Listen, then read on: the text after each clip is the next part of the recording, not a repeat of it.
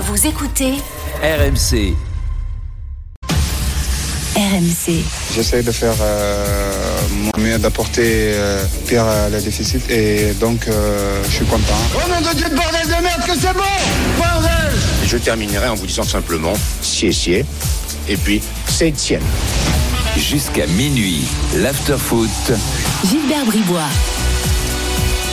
Encore une heure ensemble, ici en direct d'Alger pour notre émission spéciale exceptionnelle avec Daniel Riolo, avec Mehdi Ghezzar des Grandes Gueules, et de l'after du coup, désormais, et avec Walid Acherchour, toujours avec nous Patrice Beaumelle, l'entraîneur du Mouloudia. Un point sur nos directs. Les gars, avant d'accueillir Djamel Belmadi dans quelques instants, c'est terminé entre le Pays de Galles et les Fidji, Nico ? Non, c'est pas terminé, On a 1 minute 30 du temps additionnel, 6 points d'avance pour les Gallois, mais les Fidjiens viennent de remonter 70 mètres, ils sont plus qu'à 10 mètres de la ligne d'en but. Est-ce qu'ils vont y aller? Oh, l'en avant terrible, alors qu'il était tout seul à 10 mètres de la ligne d'en but. C'est un des meilleurs joueurs du monde, c'est Miradradra qui fait cette faute de main alors qu'il avait juste à accélérer et aller aplatir en coin. Derrière, il y aura une transformation décisive et les Fidjiens qui perdent ce match. Victoire du Pays de Galles au bout de la souffrance. Les transacteurs sont sur le terrain, genoux au sol, pulvérisés physiquement. Que c'était dur. Superbe match de rugby pour ce premier match de poule de cette poule entre les Fidji et le Pays de Galles. Victoire des Gallois 32-26. Merci Nico, bonne soirée. Le foot, c'est fini entre Lyon et Paris, Anthony. Ouais, c'est terminé à l'instant à 3 et victoire de l'Olympique Lyonnais 2-0 face au Paris Saint-Germain. Des buts de Dumornay à la 35e et d'Eugénie Le Sommer à la 67e. Premier trophée de la saison pour l'OL qui va évidemment chercher à retrouver son trône sur la scène européenne. Merci, bonne soirée. Le tennis, on est ton Eric.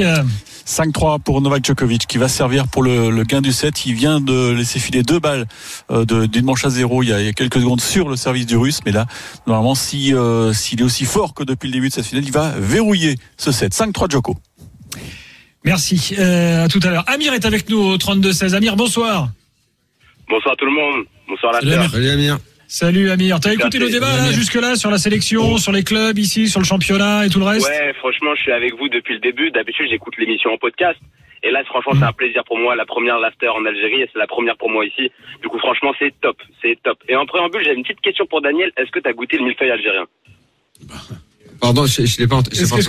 Amir te demande si tu as goûté le millefeuille algérien. Ah oui, évidemment. Amir, tu doutes de nous. Si vous avez goûté le millefeuille, c'était... Alors déjà, je n'ai pas goûté que le millefeuille parce que là, je dois dire que depuis le début, c'est pas fini. On a vraiment très très bien mangé. Hier soir, c'était quoi le resto qui est très bien là? Manger de la super viande galatée. Avec la côte de bœuf bien mangé. Ouais, très très bon. Bah franchement, tant mieux, franchement. Et donc il fallait que ça tombe aujourd'hui 16h le goûter. On était au Tontonville, c'est ça le café? Au Tontonville, bien parfait dans le centre. Là, c'était trop bien. Exceptionnel. Et là, évidemment, les millefeuilles sont tombés sur la table. Et pas qu'un millefeuille. J'attendais Djamel Belmadi pour le manger avec moi, mais il est pas venu. Et il va venir tout à l'heure par téléphone. Et on a rencontré beaucoup d'auditeurs de la chaîne. Absolument, qui sont venus nous voir pendant qu'on était au café. Super sympa, vraiment super sympa. Franchement, c'est top. Avant que Djamel Belmadi n'arrive, j'aimerais qu'on évoque la question de la binationalité des footballeurs vus d'ici. C'est-à-dire que Patrice, on en débat beaucoup en France. Hein, il y a encore là, tout à l'heure, on parlait de Laroussi, jeune joueur qui était en espoir encore il y a peu et qui a choisi l'Algérie. Il y a Gouiri, enfin, c'est assez régulier. Djamel Belmadi assume totalement de tout ça. Il en a déjà parlé. Ah bah tiens, Djamel Belmadi est avec nous. Bonsoir. Bonsoir tout le monde. Bonsoir. Ah, enfin, il est avec nous. Bonsoir Djamel Belmadi. Bonsoir, Je suis très content que vous soyez là. Merci, c'est gentil. Djamel, c'est une première pour nous, historique, de venir faire une émission et de parler pendant 3 heures de foot algérien pour l'after et pour RMC. On est ravis d'être là. Ça fait quoi au sélectionneur algérien de se dire qu'une émission de foot française, modestement premier podcast de France, vient en Algérie? Bah écoute, premièrement, vous êtes la bienvenue. Hein. J'imagine que vous avez été bien reçu. Ah oui, c'est sûr. Oui, ça va, oui. Voilà. Et puis oui, c'est vraiment c'est une bonne chose. Je pense que y a une grosse communauté algérienne en France ou ceux qui ont leurs origines des origines algériennes. Et je pense que voilà, faire une émission ici, vous avez pu vous en apercevoir aussi que Là, les gens sont des fanatiques de football. Alors autour de la table ici à Alger, il y a Daniel Riolo bien sûr, Walid Acherchour qui est franco-algérien, Mehdi Ghezzar qui lui est algérien, entrepreneur en France, et Patrice Beaumelle qui est le coach du Mouloudia. Peut-être que vous dialoguez régulièrement bonsoir, entre vous. On a débattu également de la sélection. Vous partez au Sénégal bientôt pour un match de prestige face aux champions d'Afrique en titre. Qu'est-ce que vous attendez de ce match, Djamel? Bah effectivement, aller au Sénégal, jouer contre le champion en titre, et j'ai envie de dire, je l'ai dit il y a pas longtemps, c'est aujourd'hui la référence en Afrique, hein, c'est même l'ogre africain, parce qu'ils sont tellement, ils viennent de faire leur dernier match déjà le prouve. Ils ont joué contre le Brésil, c'était un match amical certes, mais ils ont gagné 4-2 contre le Brésil, donc c'était il y a pas longtemps. Et ouais, c'est pour nous un match important dans le sens où on a envie de performer contre les gros, et en plus à l'extérieur. J'ai envie de me mettre dans cette situation un petit peu avant Cannes, où j'aimerais à la fin me retrouver à l'extérieur de l'Algérie et jouer une demi-finale, une finale pour la prochaine Cannes. Donc on va dans cette idée de progression avec beaucoup de nouveaux joueurs, donc ils doivent connaître ça. Djamel, vous êtes effectivement en phase de préparation. La CAN va venir très vite. C'est un match amical contre le Sénégal. Alors, nous, les matchs amicaux, vus de France, quand il s'agit de commenter l'actualité des Bleus, des Champs, les matchs amicaux, on n'est pas très emballé. On se demande souvent si les joueurs sont motivés. Le coach, lui, c'est son métier, il doit l'être. Et il n'y a pas énormément de pression autour de ces matchs-là, parce que il y a les matchs de championnat, les matchs de Coupe d'Europe. Depuis que je suis ici et que je pars aux Algériens ici, j'ai le sentiment, alors je veux le vôtre maintenant, que match amical, c'est pas un concept qui existe vraiment ici. Et que à chaque match, vous êtes attendu. On disait tout à l'heure, le parcours pour l'instant, il est bon dans la qualif. Rappelle-le, Gilbert, tu l'as rappelé. Excellent, 0 défaite, que des victoires. Et il y a eu ce match nul là il y a quelques jours contre la Tanzanie. Et immédiatement, on sent que la pression, elle revient. Comment on vit quand on est sélectionneur avec cette attente perpétuelle, en fait? Comment on calme un petit peu la foule, et comment on fait retomber cette pression? En fait, cette pression, je pense pas qu'elle soit populaire. Moi, c'est-à-dire depuis mon arrivée, ça fait 5 années que je suis là. Oui. Il y a eu un avant Cannes 2019. Pendant la CAN 2019, après la CAN 2019, là on la gagne, et ça n'a toujours pas enchanté certains, et c'est pas le peuple dont on parle. Je n'aurais pas trop envie d'entrer dans une polémique, mais je peux vous confirmer qu'effectivement à chaque match, par exemple sur le match, on a terminé hier il y a 2-3 jours le dernier match du groupe des qualifications de Coupe d'Afrique. On était donc sur 5 victoires sur 5, 15 points pris sur les 15 possibles. Et bon, sur ce dernier match-là, j'ai mis une équipe quasiment de U23. Donc des gamins, il y a des Bouanani que vous connaissez. Bien sûr. Ouais, une équipe. Voilà, nouveau visage, beaucoup de. Une équipe bis. Ouais, j'ai pas envie de dire une équipe bis, mais une équipe de joueurs qui n'ont pas encore de sélection, et pour lequel c'est le seul moment où je vais pouvoir qui découvre la sélection, voilà, qui une sélection, 2 sélections, 3 sélections. Donc par exemple, il y avait qu'un champion 2002, voilà, un champion 2019. Il y avait que Issa Mandi. Tout le reste, c'était des nouveaux capés. Donc effectivement, quand on joue avec beaucoup de jeunes, et pour lesquels c'est la première sélection, et qui n'ont pas l'habitude de travailler ensemble, et qu'ils ont que 2 jours de travail avant un match, on peut pas tout gagner. Donc c'est un choix. Si j'avais voulu jouer avec entre guillemets ceux qui ont l'habitude de jouer, bon, j'ai la prétention de penser que ce match-là, on aurait pu l'emporter. Oui. Voilà, qu'on aurait pu l'emporter. Mais bon, j'aurais tiré aucun enseignement. Et quand on aurait pu jouer, c'est conséquent qu'on intègre ces joueurs-là. Donc voilà. Donc à partir de là, il y a certains font exprès. Je dis bien font exprès de pas comprendre. Ils font exprès de pas suivre. Voilà, prendre 18 points sur 18, être la seule équipe en Afrique. De toute manière, avec 16 points sur 18, on est la seule équipe africaine à avoir fait ça. Il n'y a aucune équipe qui a fait ça. et mais prendre le maximum de points. Vous estimez, si je comprends bien, parce que je ne suis pas l'actualité, moi, vu d'ici, que votre travail est jugé trop sévèrement ces derniers temps, en tout cas? Non, pas ces derniers temps. Depuis le premier jour où j'ai mis le pied, en sélection. Mais, moi, j'avais l'impression quand c'est monté, quand vous êtes arrivé jusqu'à 2019, qu'il y avait une sorte d'unanimité autour de vous. Non, mais je parle pas de la population, j'ai précisé au départ. Je parle plutôt des médias, commentateurs du football et tout ça, voilà. Et pas tous. La vérité, c'est pas tous. Ce serait injuste de le dire. Mais en même temps aussi, je suis obligé de vous dire que vraiment, ça glisse sur moi, ça.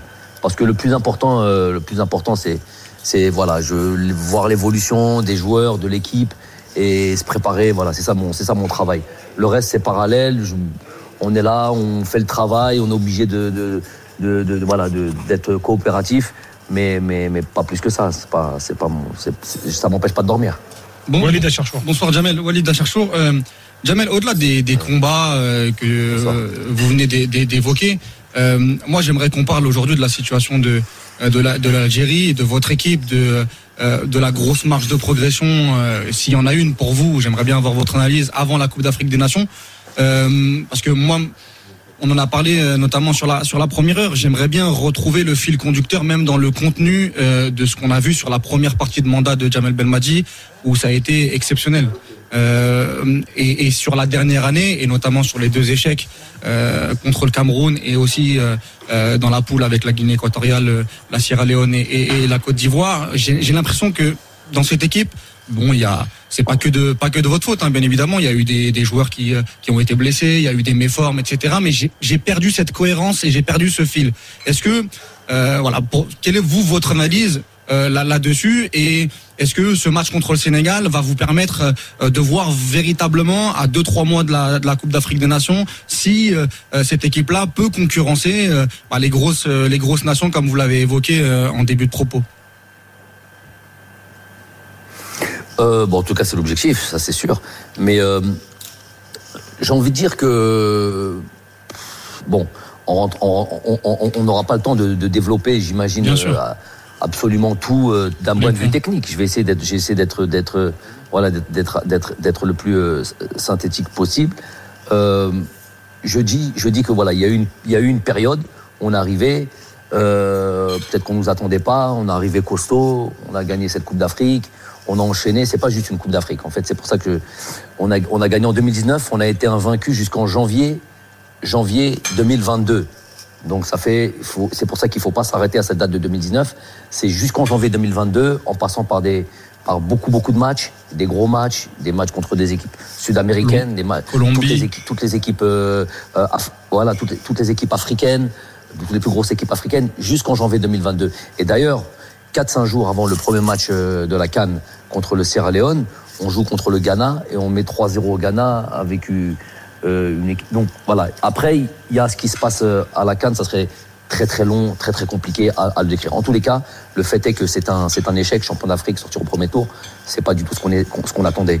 Dans la foulée, 3 mois plus tard, on joue le Cameroun. J'ai pas envie de recréer des polémiques. On va battre le Cameroun là-bas. On est la seule équipe des 5 matchs du top 10, on va dire. Et on est la seule équipe à aller gagner à l'extérieur là-bas. Aller gagner à l'extérieur, et à domicile, il se passe ce qui se passe. C'est là où j'ai pas envie de nourrir la polémique. On a un match qui nous échappe avec beaucoup d'événements. Certainement techniques, hein, on va pas fuir la chose, mais beaucoup d'événements parallèles et qui duraient depuis un certain temps. En fait, pour dire qu'on est quelque part, on est devenu, on a un statut. Vous savez, on a enchaîné 35 matchs sans défaite. Je crois qu'il y a que l'Italie qui a fait mieux dans l'histoire du football. Hein, il y a que l'Italie qui a fait mal dans l'histoire du football. Et donc, on est vraiment partout, attendu partout, et l'adversité est de plus en plus coriace. Ça, il faut. Et en Afrique, c'est vraiment difficile. Il y a plus de petites équipes. Je vous donne un petit exemple. Hier, il y a l'Égypte qui joue à domicile contre l'Éthiopie. Il gagne 1-0. Il y a par exemple le Ghana qui joue à domicile un match important, qui gagne 2-1 à la 88e minute contre avec l'équipe qui. Il n'y a plus de gros scores comme avant, quoi. Contre le Centrafrique. Il y a par exemple le Cameroun, il leur reste un match, leur dernier match, pour pouvoir se qualifier. Ils ne sont toujours pas qualifiés pour la prochaine CAN. On voyait que je peux vous en donner en pagaille des exemples comme ça. Djamel, qu'est-ce qui manque aujourd'hui pour toi? Vas-y, excuse-moi. J'arrive. J'ai bien compris la question. J'arrive. Donc tout ça fait que déjà il y a la difficulté. Si vous voulez faire la différence entre qu'est-ce qui s'est passé en 2019, déjà c'est pas 2019, c'est 2019 jusqu'à 2022. Il y a eu un long parcours, donc faut pas la résumer à cette compétition seulement. Et ensuite il y a en face des joueurs qui ont terminé un petit peu, ça a été un, comment on appelle ça, un groupe, une génération de joueurs qui s'est doucement commencé et il y a une nouvelle génération qui arrive. Je vous ai dit le match de la Tanzanie il y a deux jours, il y a que Issa Mandi qui est champion 2019. Donc vous voyez par exemple, et nous on est vraiment dans cet objectif de régénérer ce groupe-là, et on voyait beaucoup de 109 et en masse. Voilà, en fait, c'est le truc, c'est que c'est en masse. Donc, comment vous pouvez avoir d'ores et déjà très rapidement des résultats, sachant qu'on les a eus, si on veut juste voir le groupe de qualification, 5 victoires et un match nul sur ces 6 matchs-là, en intégrant beaucoup de jeunes. Donc ça prend un temps. Il y a une mutation qui est en train de s'opérer. Donc on est dans un groupe de transition aujourd'hui. Djamel. Attends, j'aimerais que Mehdi puisse aussi poser une question à Mehdi Ghezzar. Oui. Ouais. Coach. Donc il faut que ça juste pour terminer le truc. Il faut que ça prenne rapidement, c'est vrai. Je trouve qu'ils s'en sont bien sortis. Moi sur le match de la Tanzanie par exemple, j'imagine, je sais pas pour qui a vu ce match-là. Moi, on avait des conditions de jeu vraiment très difficiles. Je sais pas comment ça. Vraiment le terrain était vraiment très difficile. Encore un arbitrage qui nous a fatigués. C'est une problématique en Afrique pour des équipes qui veulent jouer. Donc on a eu 80% de possession de balle, mais voilà, on n'arrive pas, on n'a pas réussi à trouver la faille. J'imagine que c'est une équipe qui a refusé évidemment de jouer. Bon, tout ça, c'est des éléments qu'on va retrouver dans l'avenir. Donc, mais je trouve que. Et comment on règle ça quand on est coach? Le contenu. Comment on règle ça quand on est coach pour essayer de faire progresser cette équipe? Il faut persévérer, il faut jouer des matchs comme celui-là, il faut jouer des matchs comme sur cette date FIFA. On a 2 matchs différents. On savait qu'on allait trouver une équipe de Tanzanie regroupée derrière, cassant le rythme, cassant le jeu, cassant le truc et refusant le jeu. Et on va avoir une équipe du Sénégal qui va venir nous chercher, qui va nous opposer un rapport de force et truc. Donc on a 2 tendances. Et il faut progresser là-dessus. À partir du moment où on a à peu près 80% de changement de groupe entre 2019 et aujourd'hui, ça se fait pas du jour au lendemain, je veux dire. À un moment donné, il y a une logique qui rentre dans les têtes. Ou bien on décide de rester avec des cadres, des mecs de la trentaine et jusqu'au bout et tirer le truc jusqu'au bout. Et ce qu'on ne veut pas, ce qu'on ne veut pas en Algérie et ce que je veux pas moi aussi. Et dans ces cas-là, on peut avoir une forme de vie. J'aurais pu gagner ce match de la Tanzanie. Je dis, c'est prétentieux de parler comme ça, mais c'est ce que je pense si j'avais mis tous les cadres. Mais moi, le but, c'est pas ça. Le but, c'est faire intégrer ces joueurs de qualité, des jeunes de qualité, et qui progressent avec ces matchs-là et qui progressent, ils commencent à comprendre jusqu'au jour où ils arrivent à vraiment comprendre les aléas de l'Afrique, les aléas de notre football, ce qu'on leur demande. Et puis c'est des dates FIFA. Vous savez, c'est pas beaucoup. Je vous ai dit, quand il y a une date FIFA qui arrive, on a 2 jours pour travailler. 2 jours avant un match. Voilà, pour un groupe en reconstruction vraiment quasiment totale, c'est pas facile. Mais franchement, on reste très optimiste. Coach, moi je ne suis pas du tout un journaliste sportif, je suis juste un supporter inconditionnel de mon équipe nationale. Une question, avant 2019, en 2017, 2018, enfin 2018, vous aviez prédit la victoire en quelque sorte de l'Algérie pour la CAN. Est-ce que vous aviez monté une équipe commando en disant « Moi, je vais gagner la CAN en Égypte, en terre d'Égypte, en terre de football. J'y vais pour gagner la CAN ». Est-ce que vous avez le même discours pour la CAN qui a lieu dans 4 mois ? Ou est-ce que vous êtes un peu plus pondéré en disant « Voilà, je suis en train de régénérer une nouvelle équipe, il y a un peu plus de temps qui doit être donné ». Ou quel est votre sentiment et quel est justement votre objectif pour cette CAN qui arrive très prochainement? Et c'est une question de supporter, coach, excusez-moi, c'est pas une question de journaliste sportif. Moi je parle avec le cœur. Pas de souci. À partir du moment où on sort au premier tour de la dernière CAN, je trouverais osé et malvenu d'aller dire je vais aller gagner la prochaine. Donc on va faire preuve d'humilité, de tranquillité, et puis on va y aller avec des objectifs certains entre nous, mais en tous les cas avec... Quels sont vos objectifs alors, pour un supporter, quels sont vos objectifs que vous, Djamel Belmadi, sélectionneur de l'équipe nationale d'Algérie, vous voulez faites-nous rêver, faites-moi rêver, moi en tant que supporter. Je vous le dis, hein, c'est personnel. Là. Moi, la culture de la gagne, elle m'obsède. C'est ça. Ouais. Donc, votre objectif. Je viens de vous répondre. L'objectif de la gagne m'obsède. Donc, je ne peux pas vous dire mieux. Voilà. Daniel. Moi, quand je vous entends parler des périodes de votre mandat, j'ai le sentiment, je ne sais pas si je me trompe, que finalement, il y a eu pas deux métiers différents, mais que la première, la création avec l'ambition d'aller gagner la CAN, et une fois que c'est fait, parce que tous les entraîneurs, là pour le coup, il y a rien d'original, hein, tous les entraîneurs au monde, une fois qu'ils ont atteint le succès, derrière, ils démarrent une nouvelle vie, une nouvelle aventure. La pression, l'attente n'est pas la même. Les gens ne parlent plus de vous de la même façon. Vous n'êtes pas attendu de la même façon sur tous les terrains. Ça, vous l'avez décrit. Il faut relancer l'équipe, comme vous venez de le dire, avec plein de nouveaux joueurs. Est-ce que ce sont deux métiers différents finalement ? Comment on se prépare à ça ? Ouais, la pression, surtout chez nous, qui est, on a un peuple déjà qui est vraiment passionné de football, vraiment passionné de football, avec une vraie culture de football depuis tous les temps. Et donc les attentes sont évidemment, par conséquent, très grandes.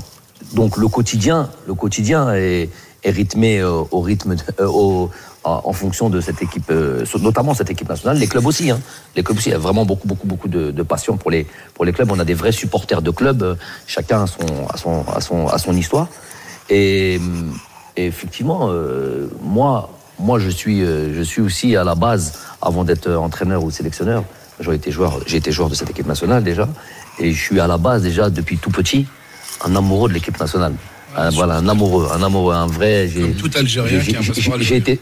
J'ai été bercé là-dedans depuis tout petit où je vis en Algérie. Je passais mes vacances, j'avais 9 ans, 10 ans. Donc quand j'avais 10 ans, c'était la Coupe du Monde 86. Donc j'étais en Algérie pendant ces vacances-là, Mexico 86. Donc je vivais ça, j'ai été imbibé de ça. La CAN 90 aussi, qui était magnifique. La CAN 90 qu'on a gagnée. Donc tout ça fait partie de mon histoire déjà à la base, et de mon vécu et de trucs. Et donc j'en suis devenu le joueur, donc une fierté extraordinaire, même capitaine d'équipe, et je suis devenu en même temps entraîneur. Donc vous savez, il y a des événements difficiles, notamment cette élimination de la Coupe du Monde qui était notre objectif absolu, et on a fait en sorte entre le 2019 et jusqu'à la Coupe du Monde, en passant par ces 15 jours, on va dire, de désastre au Cameroun quand on est sorti de la CAN, mais ça devait pas remettre en cause les 3 ans qu'on venait de naître. On s'est remobilisé, on a gagné au Cameroun, mais on a perdu à domicile. Donc ça a été un vrai choc pour nous, un vrai choc de nous en général, un vrai choc pour moi en particulier, parce que la Coupe du Monde était un vrai objectif. Donc moi j'ai juste envie de... C'était facile à ce moment-là de partir, dire écoutez, il y a eu des très bonnes choses, on a gagné une CAN, on n'a jamais gagné une CAN à l'extérieur de notre pays, c'est historique, c'est tout ce que vous voulez, mais on a échoué là, vas-y, je lève la main et je m'en vais, et puis je repars sur... Mais moi, si on me demande... Déjà, on ne m'a pas demandé de partir, si on me l'avait demandé, il n'y avait pas de problème, hein, c'était l'endroit à la fédération, mais là, moi, est-ce que je peux aller vers la facilité, retourner dans des clubs. Ça a bien marché pour moi dans les clubs d'où je suis venu, même dans l'équipe nationale où j'étais avant, du Qatar. Tout a bien marché. Je peux retourner dans cette région-là. En plus, c'est en ce moment la mode.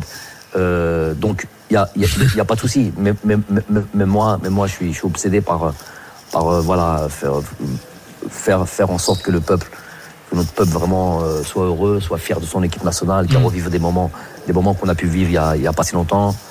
Et donc voilà, c'est ça, c'est à la poursuite de ça là. Je suis à la dernière question, Djamel Belmadi, c'est très intéressant. On est très heureux de vous avoir une nouvelle fois pour cette émission en direct d'Alger.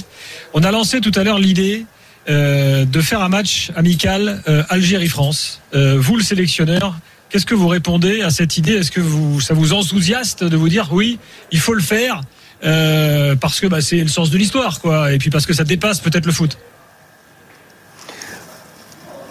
À un moment donné, c'était sur la table à l'époque de M. Zetchi et de M. Le Gret. Ils s'étaient rencontrés plusieurs fois et ils avaient vraiment... Le Gret avait déjà dit, même, en tout cas en privé, il l'avait dit à M. Zetchi, et président de la fédération, ancien président de la fédération. Il avait même dit, je crois, en public, il avait dit que c'était oui, pour lui, avant de partir, c'était un truc qu'il voulait absolument faire. Donc nous, on aurait été évidemment... ne serait-ce que sur l'aspect compétitif d'abord, hein. Se jauger, puis jouer, affronter une des meilleures équipes du monde, finaliste de la dernière Coupe du Monde. Nous, on veut jouer contre les meilleurs, pas de problème. Aller jouer au Sénégal aujourd'hui, contre le Sénégal chez eux, c'est pas un match.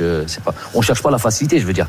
Donc jouer contre la France, ouais, il y a beaucoup de binationaux dans cette équipe-là. On a tous un lien avec la France. C'est un match que je pense que beaucoup voudraient voir un jour.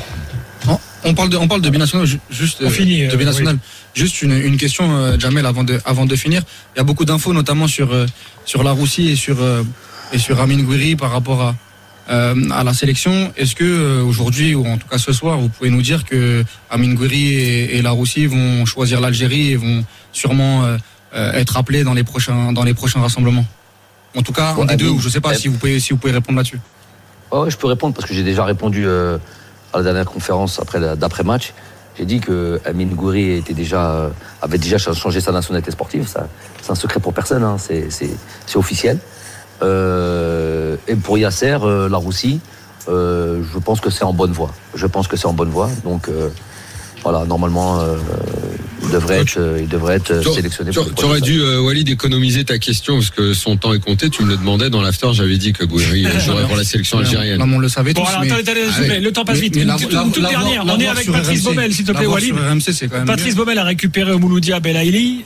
Qu'en est-il de sa situation en sélection, Djamel ? Enfin, parce que Patrice nous disait que pour l'instant, il fait une préparation exemplaire. Je réponds ou c'est pas? Oui, c'est pour vous. Non, je pensais que Patrice allait parler.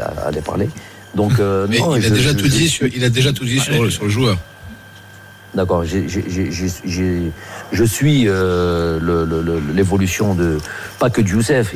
Djamel est un peu plus âgé, mais Lamri.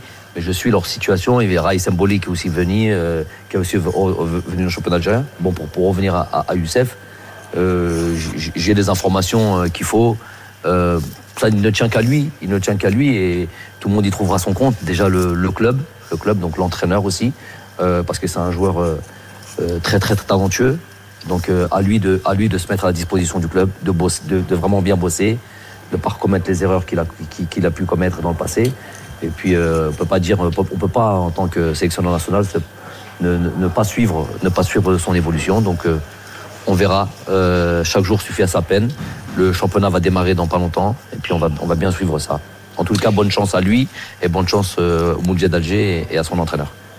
Merci Djamel, et puis à mon tour de te souhaiter une belle CAN à venir en Côte d'Ivoire, et je te souhaite le meilleur avec les Fennecs. Merci beaucoup, c'est gentil, merci beaucoup. Si je peux poser une dernière question Non, c'est trop tard, on n'a plus le temps. Djamel, merci beaucoup. Oui. Attends, je voudrais juste j'en profite pour dire passer mes condoléances à tous ceux qui sont décédés durant le tremblement de terre au Maroc, et leur dire qu'on est de tout cœur avec eux, et que voilà qu'Inch'Allah les choses rentrent dans l'ordre et voilà, tout simplement. Bravo coach, bravo à vous. Voilà. Merci Djamel Belmadi, merci beaucoup et bon match mardi, coach. Bon séjour en Algérie.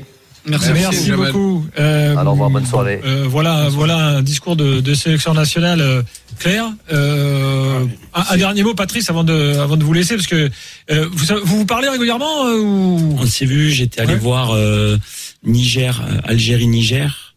J'étais allé le saluer. Après, les emplois du temps n'ont pas fait qu'on a pu passer trop de temps ensemble, mais je sais qu'il suit, et puis ça sera avec plaisir de passer du temps à discuter football, parce que c'est un grand passionné de football comme moi, et on a des joueurs peut-être en commun, donc voilà. Mais oui, c'est super ce qu'il a pu faire pour son pays, pour son équipe. Merci Patrice d'être venu nous voir. Merci à vous. Donc on souhaite un titre de champion Mouloudia, n'en déplaise au bec de l'USMA autour de la table. S'il est deuxième derrière l'USMA, ça ne dérange pas.